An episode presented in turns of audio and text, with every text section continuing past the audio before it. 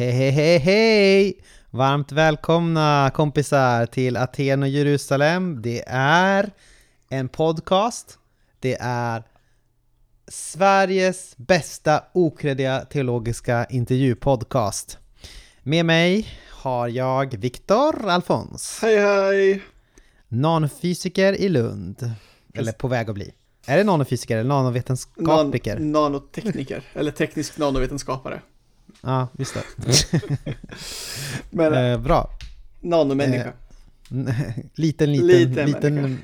liten människa. och du heter? Eh, Anton Jonsson heter jag. Och du är eh, Också en liten, liten människa. en liten, liten.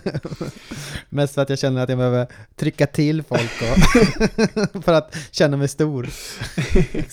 Du är, men du är ju en färdig teolog, med mera. Eh, med mera. Framförallt föräldraledig. Ja, färdig, nej, blivande förälder, eller vad är det? Nej, färdig Eh, föräldraledig. Då- Det är din På, nuvarande. pågående Exakt. aurist, aurist eh, föräldraledig. Det är fint. Alla ni som kan grekiska kan tycka att det var kul kanske. Det var Ja. nog inte så många. Det gick över mitt huvud i alla fall. ja, precis. Eh, Det är en månad och det är april som är April månaden. månad, Precis. Och eh, vi har med oss Rebecka Fredriksson, Jajamän. Eh, författare. Precis, så du och hon har snackat lite om en av, framförallt en av hennes böcker, hennes senaste bok.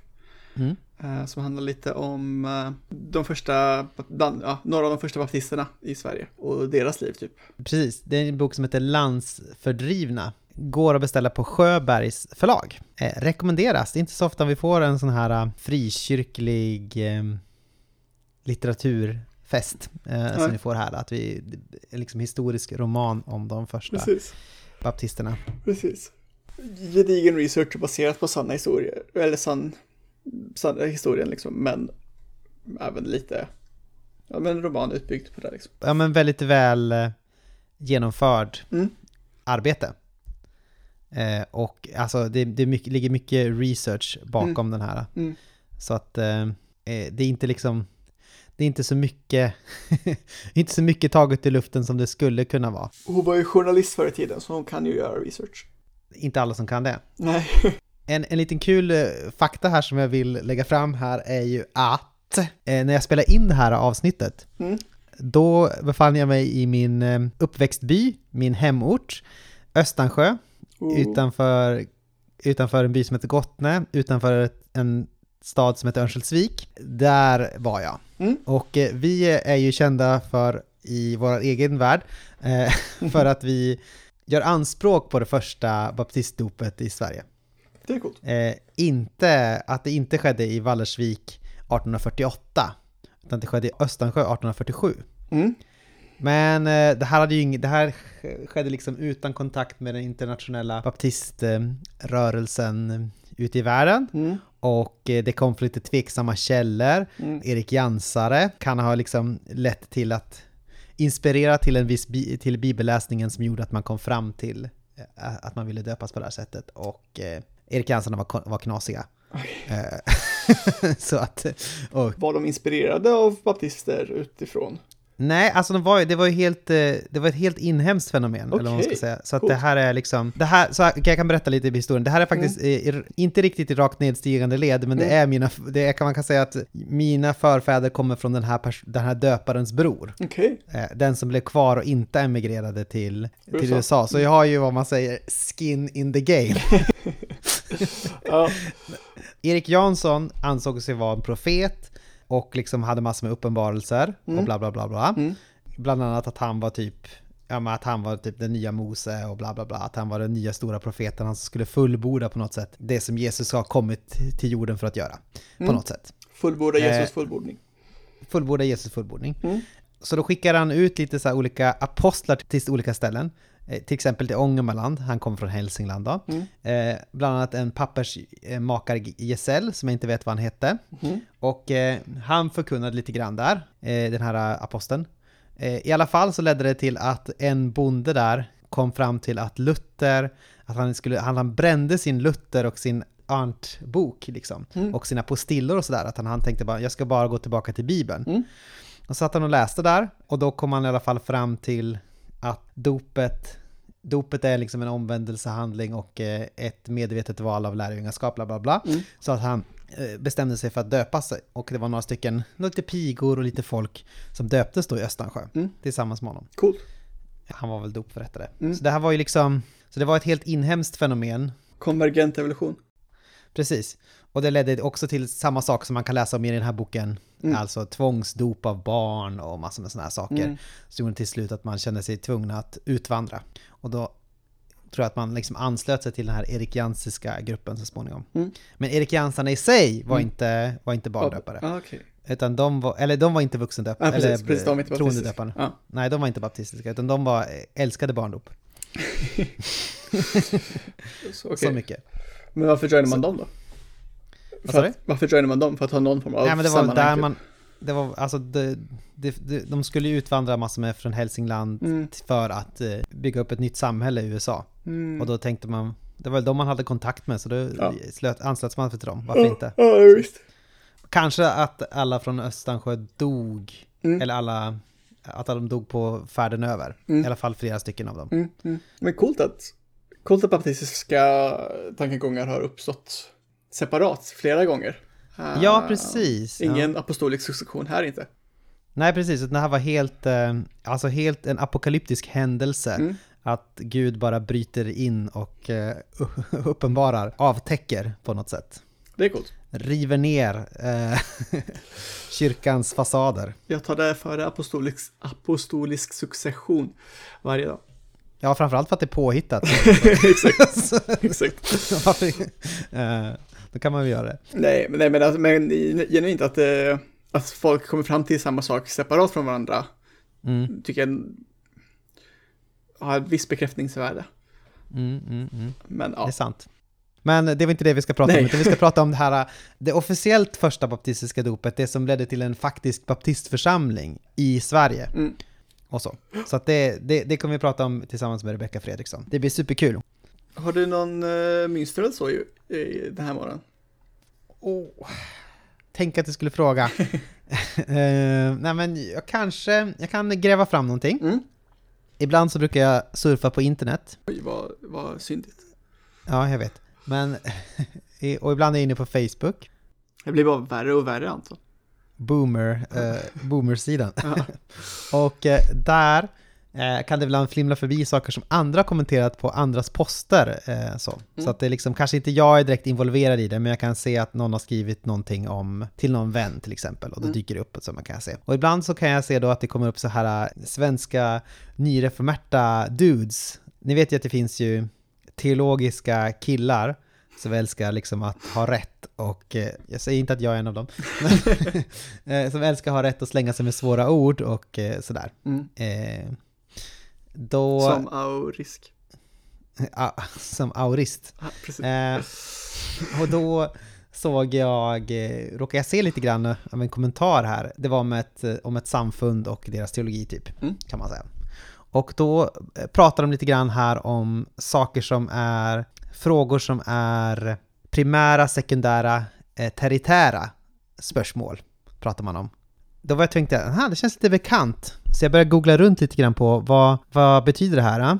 eh? Och kolla runt på lite så amerikanska reformerta snubbars eh, sidor Mm. eh, när man pratar om primary, secondary, eh, third degree, Mm. liksom eh, theological issues. Sammanfattningsvis kan man säga att eh, primära frågor är det som är icke-förhandlingsbart, som har att göra med, vad ska man säga, man kan inte vara kristen om man inte bekänner sig på de här sakerna. Okej, typ Jesu gudom. Jesu gudom, Mm. typ. Och sådana saker. Mm. Sekundära saker är saker som man, man kan fortfarande erkänna varandra som kristna, Mm. men man kanske har svårt att samarbeta i en församling. Mm. Man skulle kunna tänka, eh, man kan inte både döpa barn Mm. och döpa och bara ha troende döp. Ja, i och för sig vissa kanske kan det. Mm. Men det kan bli en sån här sak som blir spänning. Så här. Det är sånt sak som brukar dela, Mm. gör som man delar sig i samfund. Mm. Eller andra saker som till exempel eh, försoningsläror och sådär. Till exempel om man har objektiv eller subjektiv eller Mm, sådär. mm. Teriträra frågor, eller third degree, Mm. handlar ju om saker som man kan vara överens, som man kan vara agree to disagree om i en församling, Mm. typ. När exakt kommer Jesus tillbaka? Ja. Är det innan upp... är det innan tusenårsriket eller efter tusenårsriket Mm. eller vad det nu kan vara? Mm. Eh, Som man kan ha så här, tredje gradens teologiska frågor. Mm. Inte lika viktigt. Mm. Och då skriver de här då till exempel att eh, Kristi ställföreträdande strafflidande är en primär icke-förhandlingsbar fråga. Mhm. Alltså, då säger man att det är, det tillhör den första gradens frågor Mm. som är så viktiga så att man inte kan kalla- kallas kristen om man, Om man om man, inte inte, det. om Mm. man inte håller med om det. Mm. Och det är en ganska kontroversiell ståndpunkt med tanke på att ingen har då varit kristen innan Anselm. Typ. Kyrkofäderna tänkte inte så till exempel, eller så, utan man hade andra sätt att förstå Jesu död och sådär. Mm. Och sen så skriver man också här, tycker jag var intressant, att eh, äktenskapssyn och sexualetik Mm. har man förskjutit till en sekundär eh, sfär i många samfund, vilket är orimligt för att det är så nära i dess relation till evangelium och frälsning. Så där tänker man också Oj, att det är för... att det är en primär fråga. Oj. Och det är väl väldigt intressant, eller hur? Visst är det väldigt intressant? Så då tänker man så här, om man, eh, om man tycker att homosexuella äktenskap är bra, eh, då kan man inte ens klassas som kristen längre. Eh, och då får man att tänka på två saker så här. De Mm. här, ki- de här killarna, det handlar om killar, eh, har ju alltid väldigt mycket swagger Mm. och sådär. Och liksom så här, jag vet hur det är, jag vet hur saker ligger till, jag har koll på läget liksom så här. Mm. Och då kan ju tänka sig två olika alternativ här. Ett, de vet inte vad deras teologiska reformerta förebilder i USA faktiskt menar när de säger primära, sekundära eller teritära frågor. Mm. Mm. Alltså, de har inte koll på ens det som är deras egen, liksom, det som de hetsar upp sig över, det som de får svettig överläpp över av att läsa liksom. Du Det som att de inte... får glans, glansiga ögon av att läsa liksom på internet av upphetsning. Ja. Inte ens det har de liksom koll på, alltså vad man, att de- riktigt, Att de inte... vad man riktigt menar. Du menar att de inte har koll på att primär betyder Primär betyder, kan inte vara kristen, eller kristen. för, för, en, för läsare liksom så här, då, sa de, då sa de explicit till exempel att frågor om försoningsstrid Mm. är en second, eh, en second degree Mm. theological Mm. question. Mm. I alla fall på de ställena jag läste då. Mm. Ja. Eh, så då är det antingen så att man inte ens har koll på det som man är så himla upphetsad över Mm. själv. Och då tänker jag, då vill jag bara befria dig som känner att du blir angripen av sådana här personer, att om de inte ens har koll på deras egen liksom, Nisch. det som de själv är liksom superinnischad på, Mm. vad det betyder, då behöver inte du vara rädd eller ta illa vid dig när de kommer, när de kommer efter dig och håller, och håller på liksom sådär. Mm. Utan då, för då har de för dålig koll för, för det, för sin swagger. Mm. Om man lite godtyckligt gör tillägg till vad som är en så här första gradens teologisk eh, fråga utifrån vad man själv tycker, Mm. då kan man ju tänka sig varför lägger man inte till saker som typ allting är förutbestämt eller något sånt där som en sån eh, tillägg. Som Alltså, reformerta kanske tycker det är ganska viktigt. Ja, men precis. Det är ganska viktigt eftersom om det ska vara nåd rakt igenom, tänker reformerta, eh, då får inte det finnas någon mänsklig inblandning överhuvudtaget. Alltså så måste Gud ha förutbestämt vem som är räddad och vem som är fördömd från evigheters evighet. Och Mm. eh, de tror inte liksom att den fria viljan har så mycket mer att göra med i, eh, i frälsning. Eller de har en konstig idé om frivilliga i alla fall som är inte riktigt är det som de flesta tänker på när de säger frivilliga. Nej. Och varför tar man inte in det här? För vissa har ju, när jag lyssnat ut på lite videos på nyreformerta, så säger de ju saker som att eh, arminianism, när man har liksom den här eh, lite mer frivilliga tolkning, den heliga ande inverkar på vår vilja så att vi kan ta emot Jesus. Då är det vissa som säger att det är a grave theological error, Mm. eh, bordering, eh, tror jag, to heresy. Ja, och Det låter ju ganska första graden. det, det ligger, men det är fortfarande andra graden, men det är väldigt Ah, okej. mycket. Det Mm. låter, varför tar man, om man är en så här cool nyreformert kille som bara visar hur hård och tuff man är och att man bara Mm. står upp för sanningen hela tiden. Varför lägger man inte upp det här till första eh, gradens nivå? Att man kan inte vara riktig kristen om man inte tror på det här. Om, man, om vissa tänker att det nästan är heresi att tänka Mm. annorlunda. Ehm, Varför bara äktenskapet? Ja. Eller varför bara eh, det här med, ja, med, förs- med vissa försoningsläror. Ja. Eh, och sen kan man också fråga, vi borde ju verkligen vara skiträdda, alla som är kristna, när det kommer till pengar och rikedom och sådär. Jesus säger att det är svårare för en rik man att komma in i Guds rike än för en kamel att komma genom ett nålsöga. Mm. Och hans lärjungar har ju då det goda förståndet att reagera med vem kan då bli räddad? Och eh, Paulus säger att utsugare inte kan, inte kan ärva Guds rike. Eh, vi har eh, att Jesus skriver mammon, att man kan inte känna både Gud och mammon. Vi borde ju vara Mm. superrädda för det här. Det Mm. här skulle, kanske skulle kunna vara en första, om man skulle flytta upp någonting till en första gradens fråga. Mm. Varför flyttar man inte upp det här till en första gradens Mm. fråga om man då Mm. är super, om man bara bryr sig om Bibeln och är superbibeltrogen och, bi, Mm. eh, och sådär. Jo, slutsatsen är ju såklart att man inte gör det för att om man gör det på den första frågan, då hamnar Mm. man i en minoritetsposition gentemot alla andra i kyrkan i Sverige. Utan de flesta tänker ju ändå tro på någon sorts fri vilja och sådär. Mm. Mm. Då blir man alltså, då blir man, då måste man slå i underläge. Och Mhm. inte som när man är så här äh, objektiv försoningslära är det viktigaste. Då Mm. har man ändå, där man har man många, då kan man slå lite neråt mot andra, mot de Mm. andra liksom. Och, eh, och när det kommer till pengar, varför flyttar man inte upp det till första graden? Utan istället eh, frågor om sexualitet och äktenskap. Jo, Mm. men för då skulle man själv behöva omvända sig. Eh, Mm. och, och inte bara de andra eller de homosexuella eller så. Mm. Alltså så gör man inte det. Och eh, då är slutsatsen såklart att man är fegisar helt enkelt. Mm. Man vågar inte ta, man vågar, in, man vågar bara slå ur överläge. Man vågar aldrig Mm. slå ur underläge eller när man Mm. själv hamnar i kläm på något sätt. Alltså, slutsatsen är att du behöver inte vara rädd för de nyreformerta, för de är fegisar. Exakt. Det andra alternativet är ju att det här um, när man håller på, att man har blivit som ett litet självradikaliserande piano. Kanske man kan säga. Att man bara, man bara, man bara sätter igång och ska liksom springa, det är som att man springer mot klippkanten Mm. Och bara liksom ska dara varandra om vem som är mest konservativ och vem som är mest hård. Mm.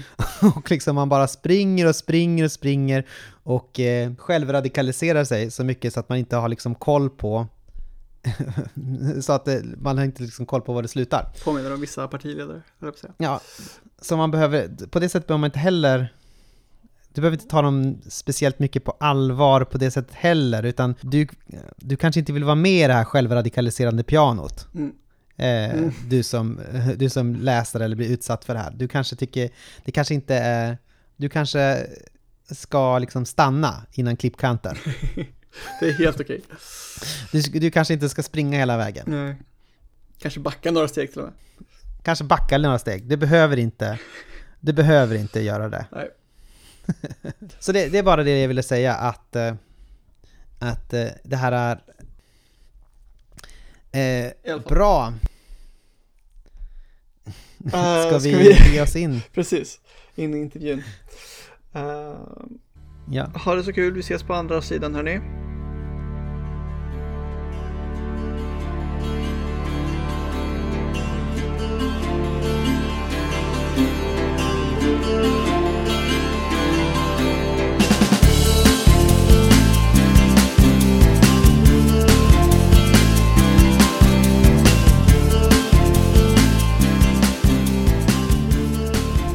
Hej Rebecka Fredriksson! Välkommen till podden! Tackar, hej. Hej! Eh, det kanske inte är alla som känner dig. Eh, så om du skulle presentera dig själv för våra lyssnare, vad skulle du vilja säga då? Ja, eh, jag är ju idag då författare, eh, men jag började som journalist och eh, sen så har jag jobbat eh, på SFI och sen blev det eh, studie och yrkesvägledning och eh, så skriver jag skönlitteratur då. Mm. Så ja, Lite så. Var, befinner du dig geografiskt i världen? jag bor i Djursdala norr om Vimmerby, Mm. en väldigt vacker plats. Eh, Astrid Lindgren-trakter. Ja, absolut. Mm. om man är författare måste man liksom relatera väldigt mycket till eh, Astrid Lindgren då eller så? Eller kommer folk fram och frågar så här, eh, som Astrid Lindgren då eller något sånt? Eh, Ja, jag vet inte. Alltså, när man bor här i Vimmerby så är ju Astrid Lindgren alltid närvarande på något sätt. Mm. Och eh, det, är- det är liksom inte en fråga som kommer upp utan jag är ju jag och Astrid Lindgren är ju liksom, eh, hon är ju någon sorts superstjärna någonstans Ja. sådär, eh, som inte ens lever. Så jag tror att det hade varit mer komplicerat att, bli, att på något sätt komma igång som författare på en ort där det bor en, en nu levande liksom lite sådär halvstor ikon. det hade nog varit jobbigare. Precis. Men nu liksom, det finns ju ingen jämförelse. Så att, eh, det skulle vara jobbigt om, man, om Astrid Lindgren bodde i Vimmerby och man själv försökte slå igenom med barnböcker till exempel. Precis. Om man ville skriva om kanske en tjej med som var stark eller något sånt där. Det skulle vara ja, svårt. det skulle vara svårt. ja, mm. nej. Men nu känns det som att ja, det funkar. Jag är jätteglad. Alltså, det betyder att vår kommun, Vimmerby kommun, satsar ju en del på litteratur. Så, vi har liksom, ja, så att man får lite, lite fördelar på det sättet istället. Då, så det är ett bra ställe att bo på. Lite draghjälp. Ja, men faktiskt. Mm. Så jag ska vara på biblioteket imorgon är det världsbokdagen och då har de ah. verkligen satsat liksom och sådär. Eh, och liksom, litteraturnod Vimmerby finns ju också som gör massa grejer och, och drar evenemang och sånt. Så att, ja, det är bra. Det låter fantastiskt. Eh, du, du, nämnde att du varit journalist eh, tidigare. Vad var det som fick dig att sadla om till författare? Hur vågade du dig på det liksom, bytet? Ja, alltså jag hade väl inte så mycket att förlora egentligen, för jag hade ju inte någon fast anställning eller så, utan mm. jag var ju som många andra att jag liksom drog mig runt på lite vick och frilans eh, och sådär. Mm. Och så kände jag väl till slut att nej men, jag kan, det är bättre att satsa på skönlitteratur, för det är ju det jag helst vill göra. Ja, så på den vägen är det. Men det var bra. ja, men det är väl ganska tufft eh, journalistskrået känns det som just nu. Ja, det var, det var väldigt tufft då. Jag kan inte uttala mig om hur det är nu egentligen, men det här är ju ett antal år sedan då, men ja, för mig kändes det som att, eh, som sagt, författare var ju någonting jag hade drömt om hela livet, journalist också, men nu hade jag ju gjort det liksom. Och, och jag kände att ja, men när man skriver eh, dagstidningsartiklar som jag gjorde då och var lite lokalredaktör och sådär, alltså, det är spännande och det är kul och det är lite energi i det liksom, men på något sätt efter ett tag har man gjort det, om du förstår vad jag menar. Ja. Man skriver samma saker år efter år och ja, liksom. Det är bara så många gånger man kan skriva om tunnbrödsbaket i... Ja, men eller hur. Någonstans. Ja, precis så är det. så det var kul att få lite mer utmaning. Ja, ja. ja men absolut. Och jag tänker ändå, eh, vi kommer in på din bok så småningom, men att du kanske också haft lite nytta av din journalistiska bakgrund just i, i skrivandet av den här boken som vi ska prata om. Absolut. Mm. Eh, men, men, kan du inte berätta lite grann, vad, vilka böcker är det du har skrivit hittills? Ja, men jag började med en ungdomsbok som hette Ska vi slå vad?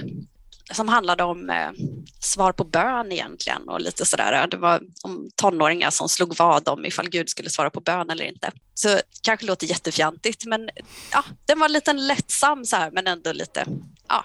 Mm blev ganska tänkvärd tror jag. Ja. Eh, och sen så, så efter det så tänkte jag att jag skulle skriva en uppföljare till den för att eh, ja, folk tyckte att jag skulle göra det. Jag började skriva men jag bara körde fast hela tiden. Och eh, då var det en annan historia som liksom kom till mig, eller vad man ska säga. Det fanns en missionär härifrån församlingen här i Djursdala, där jag är med, som hade levt eh, början på 1900-talet och hennes öde visar sig vara jättefascinerande.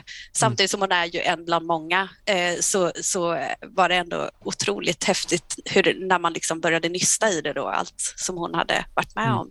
Så då fick jag massa material till mig och då blev det en biografi då som var liksom egentligen en sammanställning av hennes brev och den hette Brev från syster Lilly.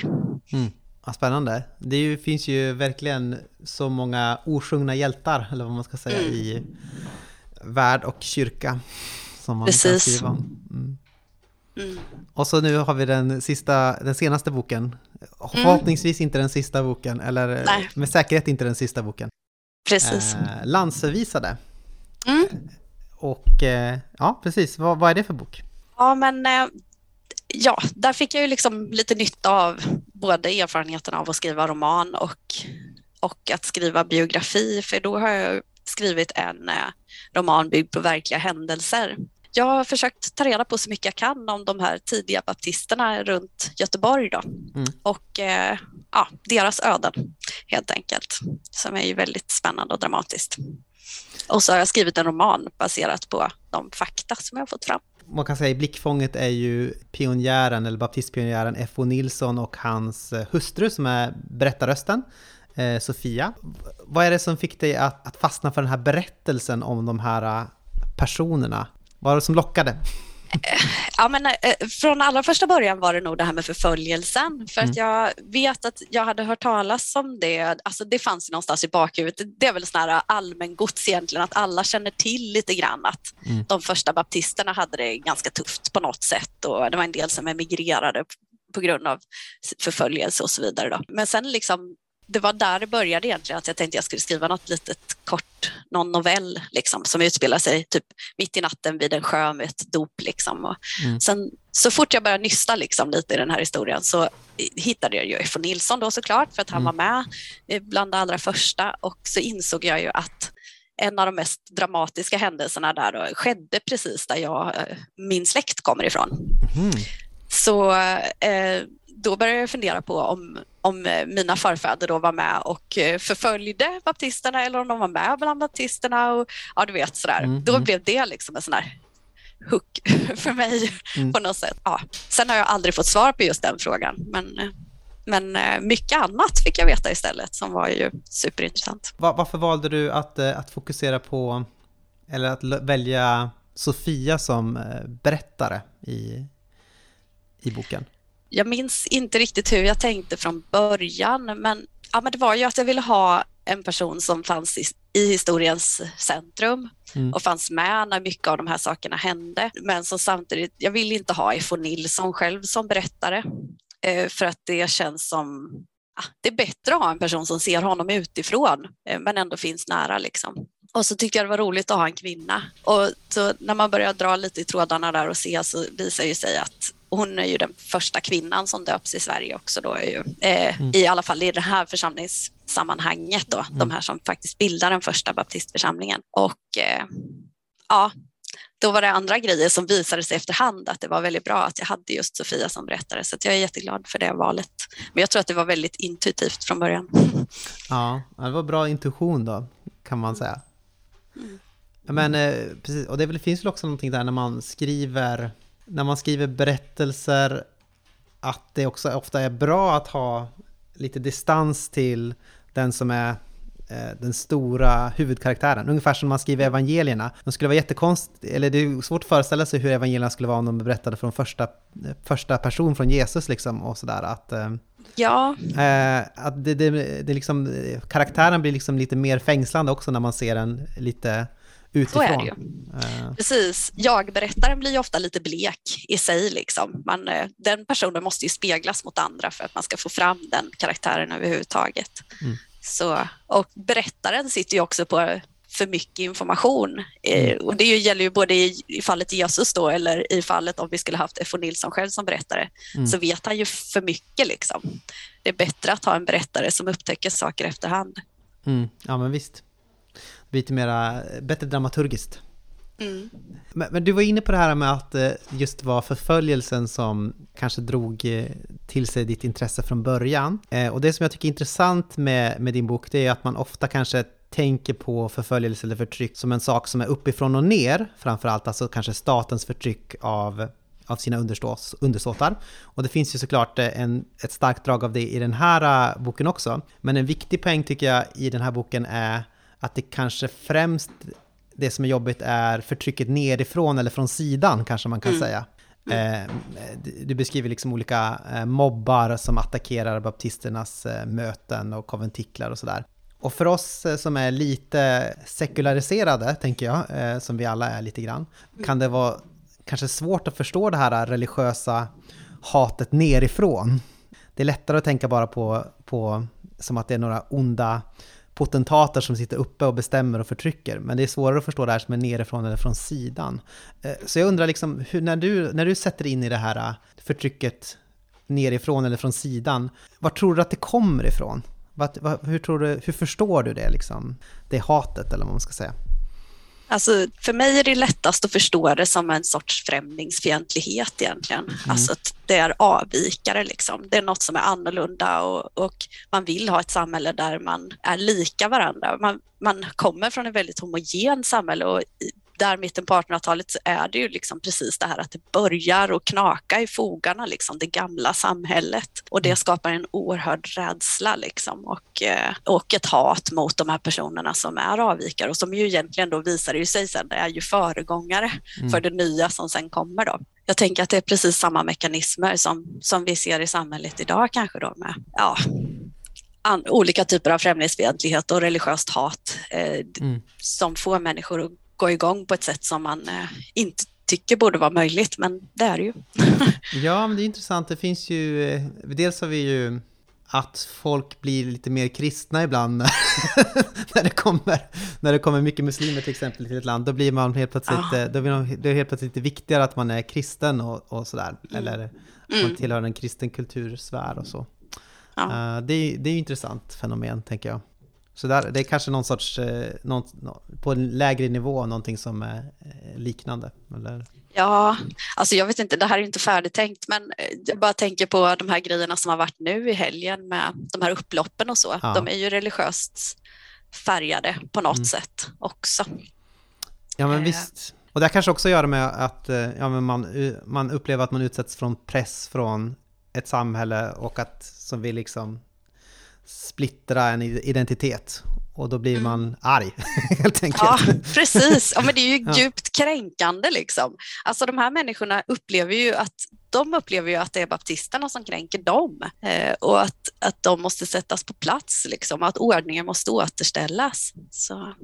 Ja, det, men det är, det är bra, jag tycker att det är bra skildrat just i boken och eh, och en annan, en annan aspekt av det är att jag tycker att du är duktig på verkligen eh, anstränger dig för att visa liksom på vad man kan säga prästernas eh, mänsklighet eller så, att du gör dem till viss del också sympatiska karaktärer och så. Så eh, tycker du att det var liksom var det svårt att göra det? Eller var ja. det...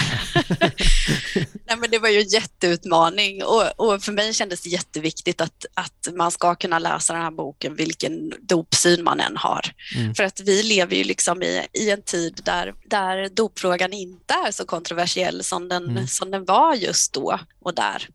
Eh, och eh, och jag vill inte såra mina vänner som har en annan dopsyn, liksom, utan mm. jag vill visa på att det handlar eh, om så mycket mer som, ju, alltså, som gjorde att den här konflikten kunde bli så infekterad. Liksom. Ja, så att jag hade ju testläsare givetvis som, som var ja, barndöpare och så mm. vidare. Då. Och det gör ju alltid att man skärper till sig lite och tänker hur kommer de att, att tolka det här? Liksom? Och, mm. och de kan ju också anmärka på något ordval liksom och sådär. Men sen samtidigt själva berättelsen är ju som den är och mm. det måste man ju kunna prata om. Och det är väl det liksom att man kanske har varit så rädd för att trampa varann på tårna så att man inte ens vill ta upp den här historien. Men jag tänker som Samerna har ju nyligen fått en ursäkt från Svenska kyrkan. Alltså, mm. Egentligen skulle ju Svenska kyrkan på ett sätt kunna be de tidiga baptisterna om ursäkt. Nu är mm. inte jag ute efter att få det, men, men liksom, det hade ju ändå varit fullt möjligt att göra liksom, med tanke på att det var så pass ja, ganska jobbiga grejer som hände. Så. Mm. Katolska kyrkan har ju bett om ursäkt, tror jag, till um ja men anabaptisterna, de historiska anabaptisterna nere på kontinenten och så. Har jag för mig i alla fall. Eh, ni, ni som eh, lyssnar, ni får googla om jag, om jag har rätt eller inte.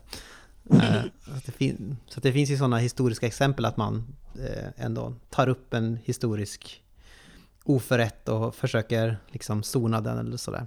Det är ju jobbigt att göra det, att man på något sätt tar ansvar för Eh, för historien och att man tänker att man på något sätt är kopplad till den. Att inte jag är fristående person som gör saker som inte har någonting att göra med vad som hände 150 år sedan eller sådär. Det är ganska ja. krävande att sätta sig in i den rollen. Ja, mm. och då, jag menar frikyrkorna kanske inte vill gå in på den vägen för då ska vi kanske be om ursäkt för uh, uteslutningar ja, eller ja, vad det kan vara. Det finns ju mycket, det... det finns mycket man kan be om ursäkt för. Ja. Ja. Apropå det här med, med både med präster och med boken i största allmänhet. Hur tycker du att det är att skildra romanser som äger rum på 1800-talet? Ja, supersvårt. det här var ju eh, något jag drog mig för att göra på ett sätt. Alltså jag älskar att läsa om, rom om romanser. Jag mm. tycker om romantiska filmer och jag älskar eh, Jane Austen är min favoritförfattare och mm. särskilt Stolthet och fördom tycker jag jättemycket om. Men att försöka skriva om det själv, nej, men det är jättesvårt. Jag eh, kollade, lite, kollade upp lite såna här olika tutorials om att skriva romantik och sånt. Nej, men det är ju det svåraste. Alltså, kärlek är svårt för att det är en väldigt komplex känsla och den måste byggas upp över, över tid för att kännas trovärdig. Och så. Jag vet inte hur det upplevs men det verkar som att folk tycker om boken så jag tror att det ändå gick vägen på något sätt. Men ja, ja. det är svårt. Mm. Nej men det, det, är ju svårt, men eh, det är ju inte så här huvudfokuset kanske, men det, jag tänker mig också att det är svårt att skildra det det är ju det är ju tufft att skildra romans för att det är så annorlunda mot hur vi skulle uppvakta någon kanske. Mm. Eh, ja, och det finns ju inte... Precis, och, mm. och, man får ju gissa ganska mycket då hur, hur det skulle ha kunnat vara för att det här är ju saker som är lite hemligt och pinsamt och mm. eh, som kanske inte skrivs ner någonstans liksom, utan ja, man får föreställa sig det helt enkelt. Mm. Precis, det finns lite en eh, en eh, berättelse om eh, blommor i psalmböcker. Som, ja. är, som är väldigt fin tycker jag. Mm. Eh, det var en bra idé. Tack!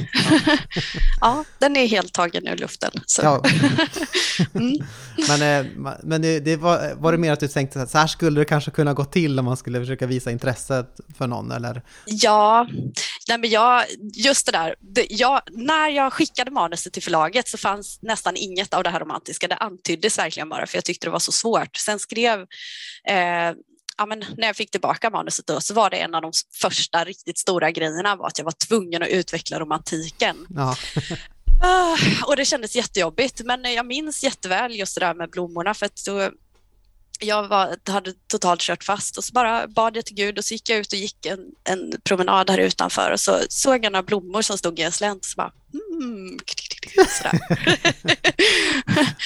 Så, mm. Mm. För det var tvunget att vara, ja men Precis, ja, men det, är svåra, det är ju svåra avvägningar. Liksom. Vad är trovärdigt? Liksom? Vad skulle man faktiskt ha kunnat göra på den här tiden? Men det kändes som att det passade den karaktären som utförde blomhälsningarna ganska bra i alla fall. Mm, mm, så att det, det passade den personligheten bra. Mm, kul. Så vi säger mycket här utan vi avslöjar inte så mycket av eh, storyn här. Nej, precis. ja, det är bra gjort. Ja. Uh, ja, men också en sak, man kan ju säga att boken, eftersom du är journalist så är boken uh, väl researchad. Du har liksom ändå lagt dina timmar på att kolla i arkiv och ja. läsa böcker. Absolut. Vad, vad, var det som överraskade dig mest i din research om 1800-talets baptister, skulle du säga? Ja, men alltså, en grej som jag inte hade en aning om för det hade gått ganska lång tid, det var ju det här med eh, den kvinnliga rösträtten. Mm. Jag vet inte hur jag kunnat missa det, men jag hade aldrig hört talas om detta. Att mm. den första baptistförsamlingen också var den första moderna demokratiska föreningen i Sverige, där alla hade lika rösträtt och där man, liksom, ja, man förde protokoll och man hade ordförande och sekreterare och så här. Var liksom stommen i det som sen blev den demokratiska rörelsen i Sverige. Det finns liksom där i Borekullastugan nära Vallersvik 1848. Det, mm. det chockade mig. Va, vad ska man säga? En, en ödmjuk början på den svenska demokratin mm. med fem själar. ja, så är det. Mm. Ja, men det är en väldigt häftig, eh, en väldigt häftig berättelse. Och det finns ju också, tror Mats Larsson har skrivit om det här med han har någon, bok, någon avhandling som heter typ Vi kvinnor i Askeby eller något sånt där, som också diskuterar det här med, med kvinnor och deras inflytande i baptistförsamlingen i Askeby, Närke. Som, nej, jag tror att det är Askeby. Ja, jag vågar inte säga 100% men ja. Så det finns mycket, det är väldigt intressant alltså den, eh, mm. att man är som förelöpare till det. Och utifrån det är det ju också lite märkligt att det inte uppmärksammas mer. Liksom. Men eh, sen så tror jag väl att det, ja, det kan ju bli bättre. Så mm. det är väl det vi jobbar på nu lite. Både jag och Fredrik Lindé som ni hade för ett litet tag sedan som mm. gäst och, och, så då, att uppmärksamma hur frikyrkan faktiskt var banbrytande i de här grejerna. Ja men det, det tänker jag det är en viktig, det är en viktig berättelse att eh, ha med sig också. Det kan vara bra att ha den här berättelsen för att det kan förnya också församlingsdemokratierna i nuet. Mm. Jag tycker ibland att den, är, att den är lite försvagad som praktik för att vi har mer på något sätt snappat upp kanske en managementkultur där man, det står för mig då, som, som eh, vill att det ska gå snabbt och eh, Ja. är mycket mer intresserad av frågor om, om ledarskap.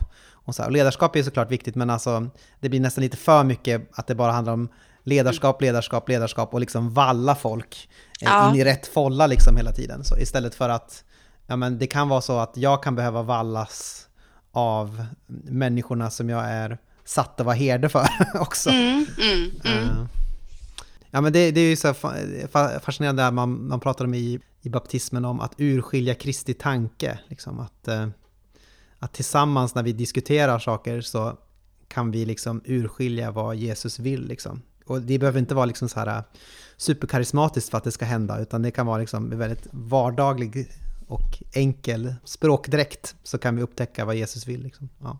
Intressant. Mm. Ja, men det är ju uppenbart att, att det måste varit så de tänkte eftersom de hade ju de här, de hade ju otroligt, eh, känns ju som, jag kommer in mer på det i, i nästa bok här då, att just församlingsmötena, det var, det var verkligen eh, diskussion på de mötena. Jag Mm. tror att det var mycket, ganska lite utav det här, eh, ja, vill vi det svarar vi ja, ja, du vet, Mm, så, mm. utan att det känns som att, jag tror att det var en väldigt levande demokrati en gräsrotsrörelse där man faktiskt pratade om allt, högt och lågt. Liksom. Och med alla svagheter som det innebär också då, när man kanske börjar diskutera saker som inte borde kommit upp just där och då. Precis. Så. Mm. På 1800-talet så var ju liksom troendedopet sprängstoff. Varför tror du att det var så ett sånt sprängstoff just då? Det finns jättemycket att säga om det, men, men eh, om man tänker hela samhället var ju liksom kristet på något sätt. Alltså, Mm. det, det fanns ju i, i de breda folklagren liksom en, någon sorts kristen övertygelse. Och eh, samtidigt så var detta en tid när människor mer och mer läste Bibeln på egen hand och man började liksom tänka vad, det, vad Bibeln verkligen sa. Och då blev ju just den frågan, vad lär Bibeln, eh, otroligt central. Och om det skulle vara så att, att kyrkan då som hade så stor makt lärde fel i någon fråga så var ju det något oerhört. Liksom. Sen så finns ju samhällsaspekter på det också, liksom, att man, var ju, man blev ju en, en samhällsmedborgare när man döptes då, senast på åttonde dagen stod det ju i kyrkolagen egentligen man skulle döpas. Och eh, då ställer man ju sig utanför hela samhället om man inte döps. Liksom. Många, det finns många aspekter på, på det tror jag. Men, ja. Ja, men som ett sorts, ja, det blir som ett sorts att ställa sig helt utanför samhället egentligen om man Ja. inte döper sina barn. Ja, Mm. verkligen ett statement liksom.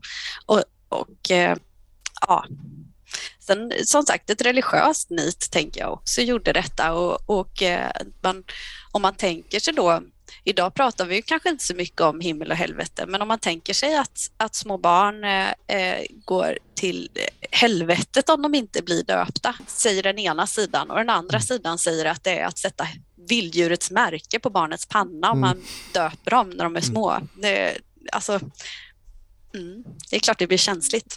Ja, det är ju också en väldigt fin skildring i din bok just med, med ja, men nöddop. Ska säga. Det, är, det är ju en ganska en berörande scen och så, också där du försöker där du, där du på något sätt skildrar också en präst som är eh, det är en präst som på något sätt eh, vill vara mänsklig men kanske inte vet riktigt hur han ska göra det på ett, på ett, bra, på ett bra sätt. Eller så, Mm, för, utifrån sina övertygelser också. Ja, så. Det är ju en kort skildring men det är ändå en, det tycker jag fångar någonting bra i den. Mm. Tack.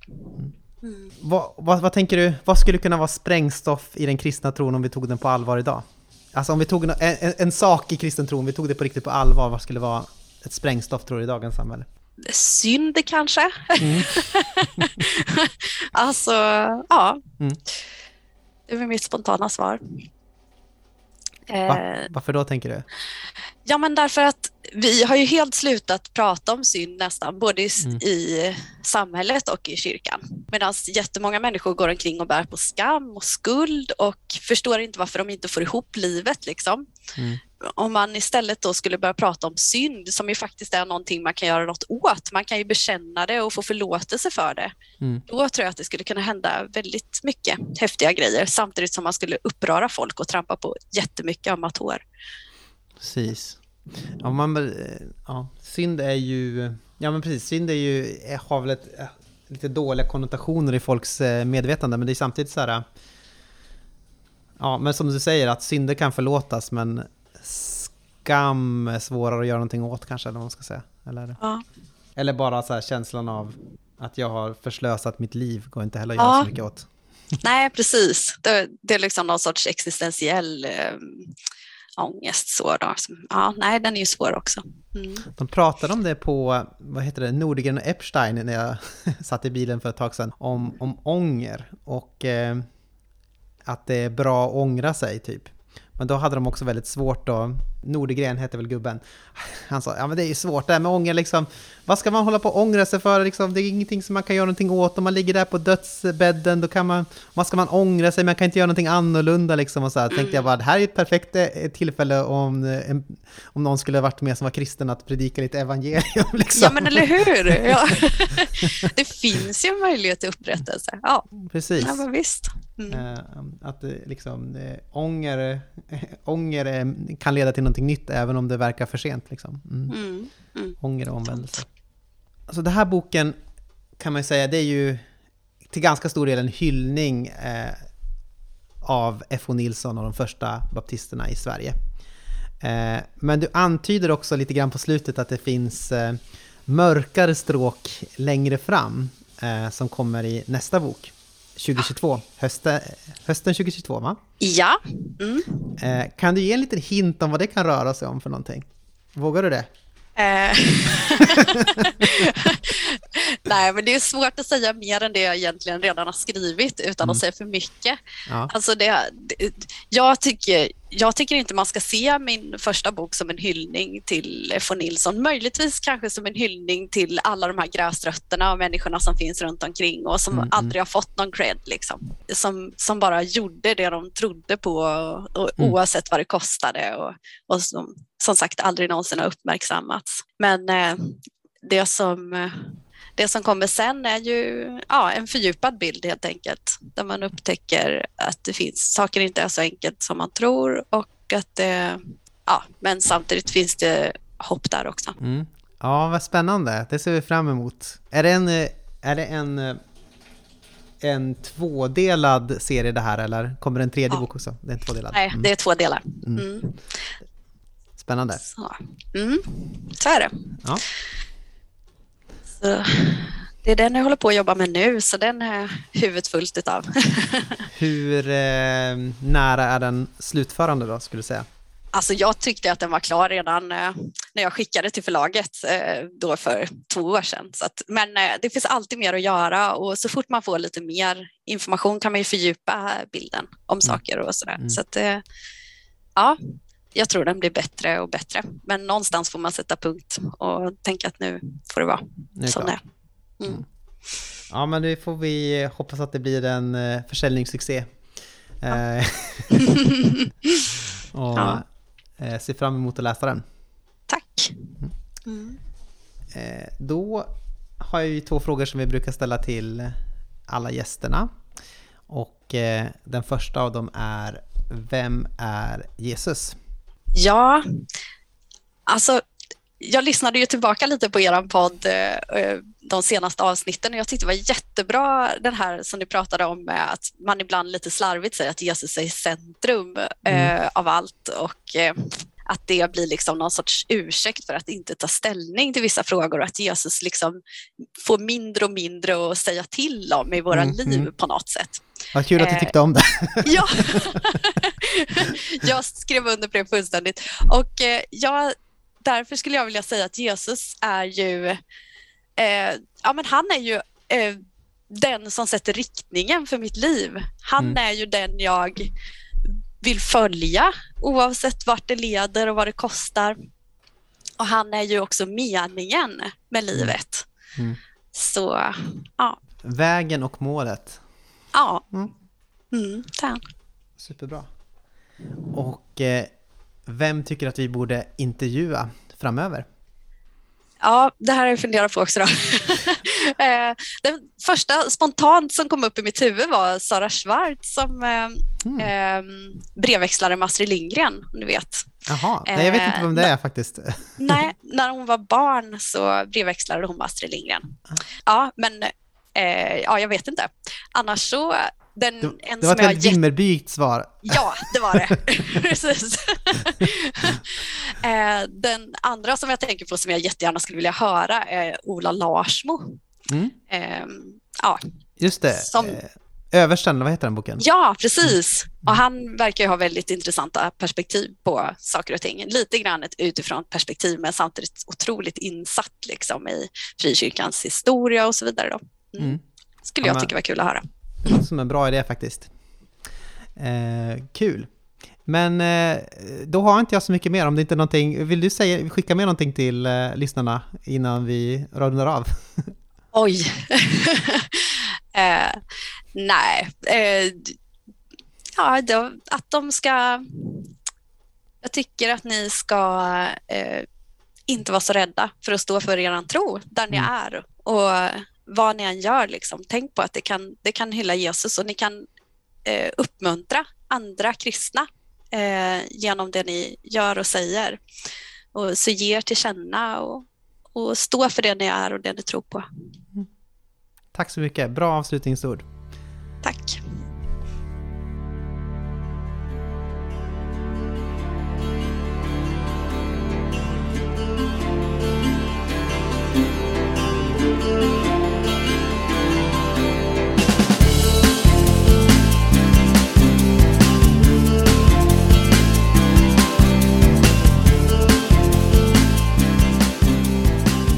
Hej hej! Välkommen tillbaka till eftersnacket. Jag hoppas du hade det riktigt mysigt. Nu eh, så får du ha det mysigt med oss igen. Jag eh, har ju inte läst boken, men vill verkligen läsa den. Jag kollade upp om den skulle möjligtvis finnas som e-bok direkt efter eh, jag lyssnade på podden. Men eh, det gjorde den inte. Mm. Så jag får gå till biblioteket och låna den. Det är smidigt med att ha Mm. Lunds universitetsbibliotek att de måste ha allting som trycks i Sverige på, eh, på lager. Är det sant? Mm. Så då finns den definitivt eh, Exakt. för, landsförvisade där? Ja. Exakt. ja, vad gött. Ja, faktiskt. Vilken grej. faktiskt. Det kan vara, alltså de, det, man kan behöva lägga en beställning på att de ska ta upp det ur arkiven typ. Eh, Beroende på Mm. så. Men eh, enligt lag så ska Vilka feta arkiv de måste alla- ha. ah, Nej, det är, jag, jag förstår inte. Helt Ja. otroligt. Ända sedan Karl XII tror jag. Så det är, What? ja, det är coolt. Men det är ändå fair till säga att sen Karl XII så trycktes det färre böcker än vad det gör idag. Faktiskt. Mm. Ja, så, men eh, du har ju också läst den. Ja, det har jag gjort. Ja, absolut. Det, det var en bra bok. Det är inte, och du säger det inte bara för att du är baptist. Nej, nej, nej. Ja, men jag tyckte att det var, det var en bra... Det var, en, det var helt enkelt en bra välskriven bok. Mm. Som var fängslande. Inte så tillkrånglat språk utan ganska eh, enkel och rak. Men för den skulle inte liksom blek eller Mm. naiv eller sådär. Utan en god bok. Och Nice. jag ser verkligen fram emot uppföljaren också till den här boken. Ja. Den tror jag kommer bli riktigt fet faktiskt. Verkligen. Och, och eh, ja, det kommer, det kommer finnas en intrig där som jag tror kommer, som är väldigt intressant. Mm, ja, men faktiskt. Ehm, så. Mm. så det, det kan ni hålla utkik på, den kommer ju hösten 2022. Ja, så det är snart. Vi kanske eh, åtminstone nämner det eh, när den kommer ut också. När var den här boken kom ut? Uff, den kom ut, ehm, jag tror att det är 2021, typ hösten 2021 Mm. kanske. Ehm, Oj, ja, Uppföljer den bara på ett år, det är bra jobbat. ja, jag tror att hon hade nästan skrivit den klart. Ja, fattar. ehm, Det är väl inte så mycket ny research när- eller så heller.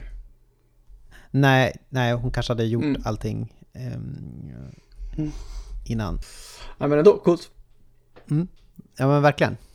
En sak som jag tänkte på Mm. när jag läste boken och sådär och som har fått liksom lite ökad aktualitet eller vad man ska säga. Mm.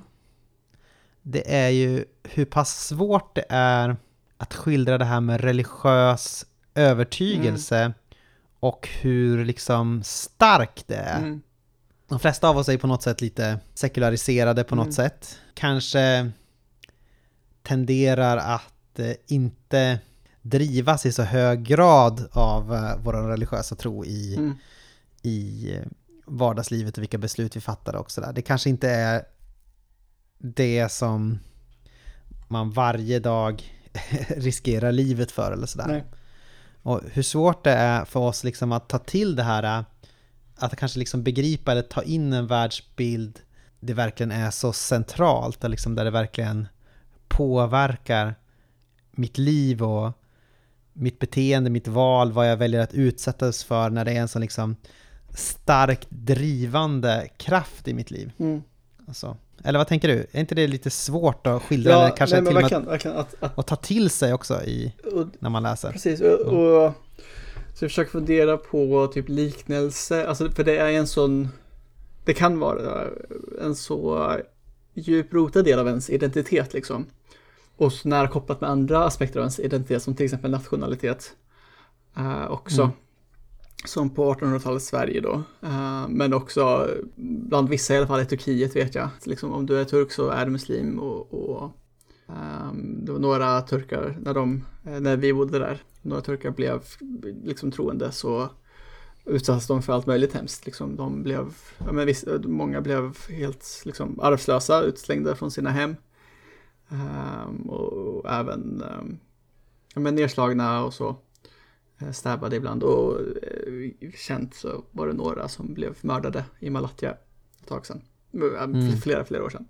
Och det är för att ja men det är så, och det, det jag tror det är väldigt lätt för oss att ehm, bara bagatellisera det och säga att men man är omogen eller man har ingen impulskontroll. Alltså det är klart att impulskontroll är en aspekt av det, men, men den djupa Mm. kränkningen som blir, som gör att man tvångsstöper barn till exempel, om man ska ta ett lite lättare exempel. Mm. Ehm, ja, men den är väldigt, väldigt stark helt enkelt. Ja men visst. Ja, men om man ska, nu tror jag att det är mycket mer på spel här, men om man ska typ försvara Eva Busch så Mm. är det väl att hon blir kränkt av eh, att, att svenskar eller eh, um, attackerar polisen eller något. Och, Mm. och därmed uttalar sig väldigt aggressivt. Sen tror jag också att det är en hel del politiskt spel och så vidare. Men, men ja, Jag tror att det finns någonting som är intressant om man tänker på kravallerna då i påsk mm, som har varit.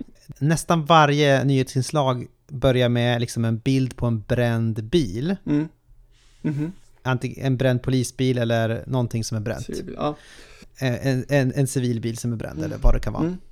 Det är ju väldigt sällan som man Det är en bild på eh, koran. en brinnande koran, eller så, det, brinnande koranen skildras ju inte. Nej. Utan det, det är som att vi visar upp kränkningen som har skett mot oss Mm, i form av de här bilarna. Mm. Det finns en, en eh, sociolog eh, som är död som heter Jackie Lyll mm, eh, som beskriver det att teknik har blivit det heliga i det västerländska Mm. samhället. mm, Han menar att det var nästan alltid så att det heliga kom från naturen mhm, och så. Och det som vi har gjort i, i västerlandet det är på något sätt att eh, dels när vi kommer till andra kulturer så har vi genom våran teknik besegrat eller visat impotensen hos det som man höll för Mm. heligt i de här kulturerna. Mm. Och eh, i vårat samhälle så har också tekniken ätit upp allting som är heligt kanske man kan säga i, i våran kultur. mm, Naturen har mer och mer blivit reducerad till en råvara som tekniken äter upp och omvandlar till någonting annat liksom. Naturen är desakraliserad. mm, När någonting kommer att visa sig starkare än det som jag har hållit för heligt, mm. då brukar automatiskt det ta över liksom rollen som det heliga. Det som har besegrat gudarna Mm. blir den nya guden. Mm. Och då menar han att eh, spontant har det i västerlandet skett att, vi har, att tekniken, eller la teknik, Mhm. har blivit det som, har, eh, som vi anser är heligt. Mm. Liksom. Och, där, och, då menar, och då tar han det som ett exempel så här långt innan det här kravallen, det här var sen på 90-talet Mm. någon gång. Alltså, det är därför det alltid blir eh, så stort hallå när man bränner upp bilar under, demos, de, under demonstration och alla blir så skandaliserade liksom, eller liksom blir så upprörda över det. Mm. För att det, då bränner man ett heligt föremål. Mm. Och jag tänker på det på något sätt att det är intressant att eh, Koranen bränns. Mm. Svaret på det är att det som vi håller för heligt Mm. bränns. Eh, bilen som representerar det tekniska framsteget. Mm. Ja, det är en ganska lång utläggning, men jag tänker att Ja, det är men intressant att vi, att det finns någon så här, att det finns en sorts kränkthet, att vi hela tiden visar upp de här bilderna på bilarna som är, som är brända. Jag ska ju inte förminska att det också finns så- såklart eh, omsorg om människor, att man är rädd Ja, för att, eh, människor att i människor bilar. ska skadas Ja. i samband, ja, människor i bilar och sådär. Men jag tror också att det ligger någonting bara i, Mm. den, i det faktum att man bränner en bil som man Undrar om man skulle är få, kränkande. undrar om man ska få tillstånd att demonstrera utanför Saab genom att bränna upp ja, en, en Saab-bil eller ett, ett, ett Gripenplan eller något. Ja, tveksamt. Ja, nej men Eh, precis. mm. Svårt att få tillstånd att demonstrera utanför Saab generellt kanske. Men. Ja, det är ett skyddsobjekt, Mm. så man får inte eh, fotografera och sånt där. Mm. Det jag vill ha sagt är att, att någonting av den här upprördheten över att bilar skändas Mm. kanske man behöver ha för att förstå upprördheten Mhm. när Koranen Mhm, skändas. Verkligen. Och sen, eh, alltså det är inte okej, oavsett så är det inte okej att kasta sten eller skjuta. Men, eller våld generellt, I guess. Men verkligen, det är bra poäng. Jag tror det kan hjälpa att få ökad förståelse åt båda håll liksom. För det, att säga, att jämföra med en bibel som bränns tror jag inte är samma, samma effekt. Liksom. Nej. Nej, men dels för att... Nej, men det, det är inte riktigt samma sak. Och dels måste vi förstå att, att Bibeln... Ja, Alltså... bibeln är inte likställd med Koranen i de respektive religionerna heller. Nej, precis. Det är, inte alls, alltså, det är mer som att bränna Jesus, Precis. liksom, om man bränner Koranen, det- kan man säga. Ja. Jag tror bränna Jesus skulle göra en hel del kristna ganska upprörda. Ja, men det tror jag. Man kom tillbaka och så var det någon som ville eh, anordna demonstration och bränna upp honom. Precis. Ehm, nej men, så det, det, det ligger någonting i det. Och jag tror att eh, dels så finns det också ett, ett ehm, att man inte fattar riktigt man tenderar att, att om, man tänker, om man tänker vänstern, tenderar att reducera det här helt och hållet till en fråga om, om materiella Mm. saker. Alltså att, att den religiösa upprördheten egentligen är bara ett, ehm, en slöja över eh, sociala problem Mm. som, man som man egentligen är arg och upprörd över. Mm. Och det tänker jag också, det är ett missförstå lite grann, Mm. då, det är ju att man är sekulariserad, för då fattar man inte liksom Mm. att religion faktiskt kan ha en agens eller påverkan i världen. Mm. Och ibland tänker jag också att man brukar vara lite orättvis, att, att eh, islam tenderar att bara få så materiella förklaringar. Mm. Alltså mat, islam har ingen som helst, eh, påverkar inte alls någons handlingsmönster. Mm. Och eh, kristendom tenderar att vara liksom, ja, eh, Eller- ja precis. I, ja, kan man säga. Och kristendom blir mer så här, det här finns de här problematiska idéerna och det förklarar Mm. allting eh, bakom vad som är fel i vårt samhälle. Mm. Liksom. Eh, och så där. Det är dels att man då infantiliserar muslimer och Mm, säger att de verkligen. vet inte varför de egentligen agerar. Mm. Liksom. Mm. Men sen så tror jag också att, och sen så finns ju å andra sidan de som säger att det är helt och hållet liksom, eh, islam en ond religion, det är, deras, det är för att de är för att de tror på de här dumma sakerna Mm. som gör så att de... Och det tror jag inte heller är Nej. sant, utan jag tänker att vi har haft en väldigt hård repression på muslimer Mm. de senaste Jag tänker om man blir, årtionden. Ja. om man till exempel bor i Skäggetorp och blir sökt eller utfrågad eller liksom så av polisen Mm. ganska arbiträrt. Då är man nog inte jätteglad på när polisen är med och försvarar de som ska bränna Koranen liksom. Nej men precis, och, så, och då måste vi också lägga till saker som att vi haft en hårdare och hårdare klimat med Mm. tvångsutvisningar av eh, muslimer i hög grad. Mm.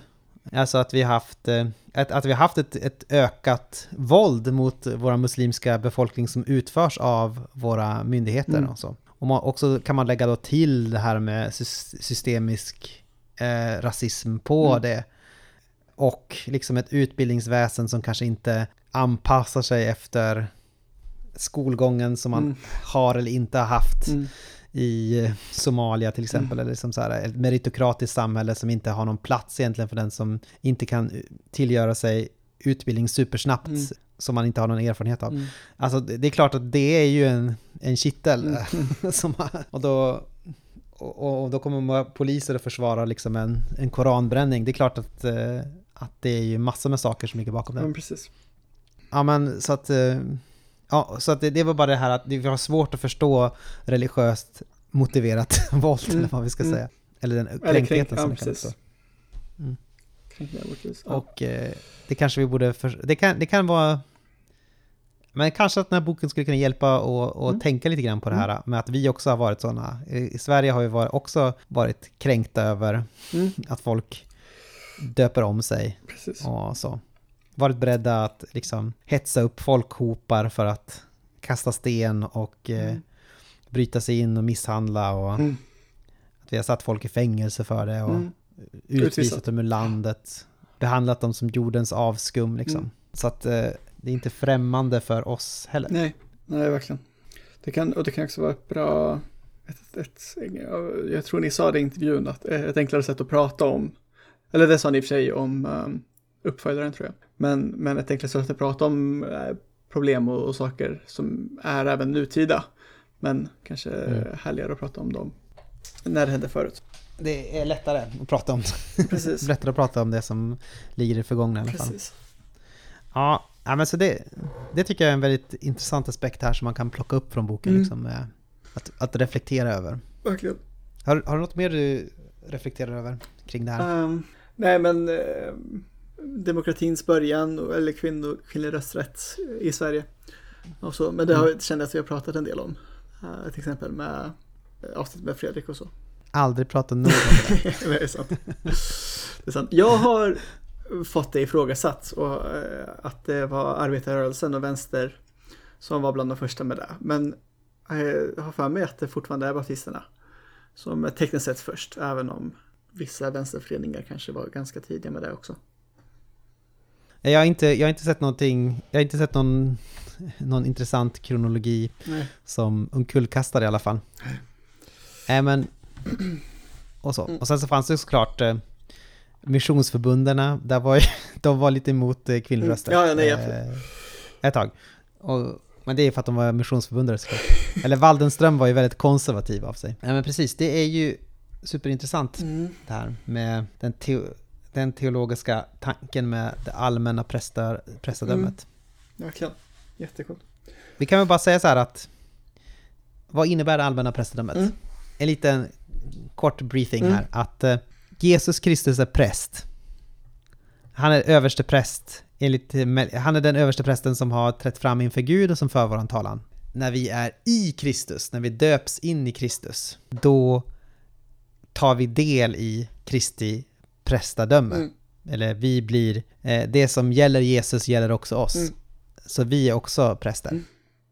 Och det innebär att eh, i baptistisk teologi så finns det ingen särskillnad att det finns vissa som är präster, superpräster och andra som är kanske lite mindre präster eller så, utan med, alla är präst, alla är präster punkt för att de genom dopet tar del av Jesu med, eh, prästerdöme. och med präst så eh, menar vi att man har eh, en koppling mellan Gud och människor. Liksom. Precis. Om man skulle göra en liten modell här så kan man säga att präst är ju en förmedlare mellan Gud och människor. Mm. Så i, folkky- i en folkkyrklig eller i Svenska kyrkan så är det ju officiellt så här då, Mm. att vi har Gud Mm. och sen så har vi en liten länk som är prästen när prästen fördelar, förmedlar sakramenten, Mm. typ dop och nattvard och sådär, eh, och ut till folket i Mm. världen. Får de del av det där på något sätt. Och så, men här är det mer som att det, hela gemenskapen är prästen ut till världen, Mm. kanske man kan Mm. säga.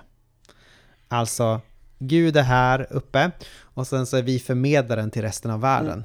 Mm. Eh, den troendes gemenskap är liksom eh, länken Mm. mellan Gud och, och, människan, Mm. mänskligheten. Mm. Så det är, det är det som är liksom tron, kan man Ja. säga. Ja. Nej, det mer bibliskt. Om jag får säga det. ja, man är beredd att tro det som baptist Exakt, i alla fall. exakt.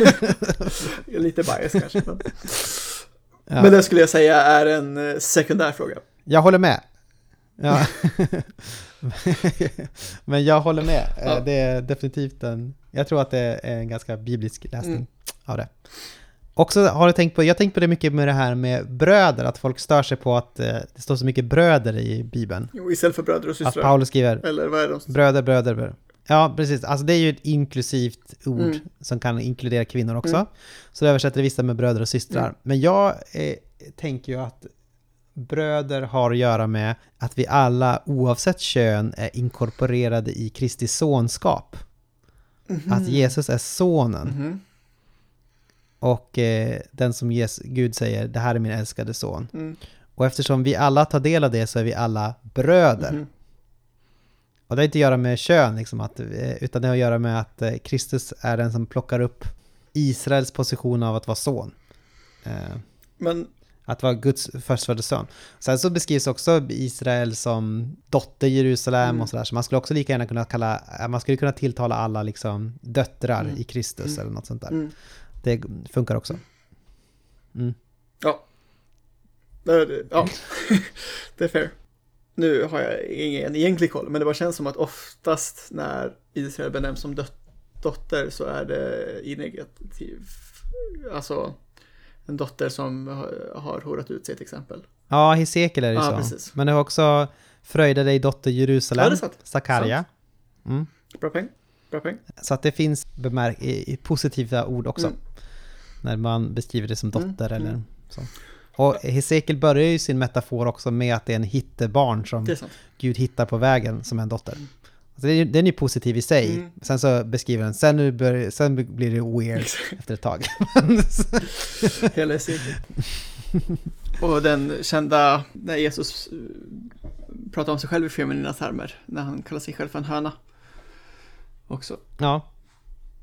Eller vishetens Ja, barn har gett visheten rätt. Visheten är ju ett, är ju ett feminint, eh, en personifiering som är eh, Feminin, feminin, mm. och Jesus knyter ju an till Bibeln beskriver ju dels, eh, Paulus beskriver Jesus som Guds vishet Mm. till exempel och sådär och Jesus pratar om visheten, att vishetens barn har gett vishetens rätt Mm. och sådär. tror du att GTs vishet, visheten är heliganden? Kan man sätta Alltså ett sånt jag tror ju, alltså jag tänker att det mer beskrivs som ehm, logos eller som Jesus liksom. Mm. Att viset är mer Jesus Mm. typ. Om du blir patron så kan du få höra vårt särskilda snack om Ensarkos och Asarkos eh, och Jesus köttvarande. Så joina nu. Det blir kul för dig. Mm. Skicka ett mail vet jag Ja. till oss. Tack för att ni har lyssnat. Skicka ett mail. Följ oss på Twitter och Facebook. Uh, Aten och Jerusalem överallt tror jag. Mm. Eh, på, Överallt. överallt. På mailen så är det Aten och Jerusalem mm, och med... Eller hur?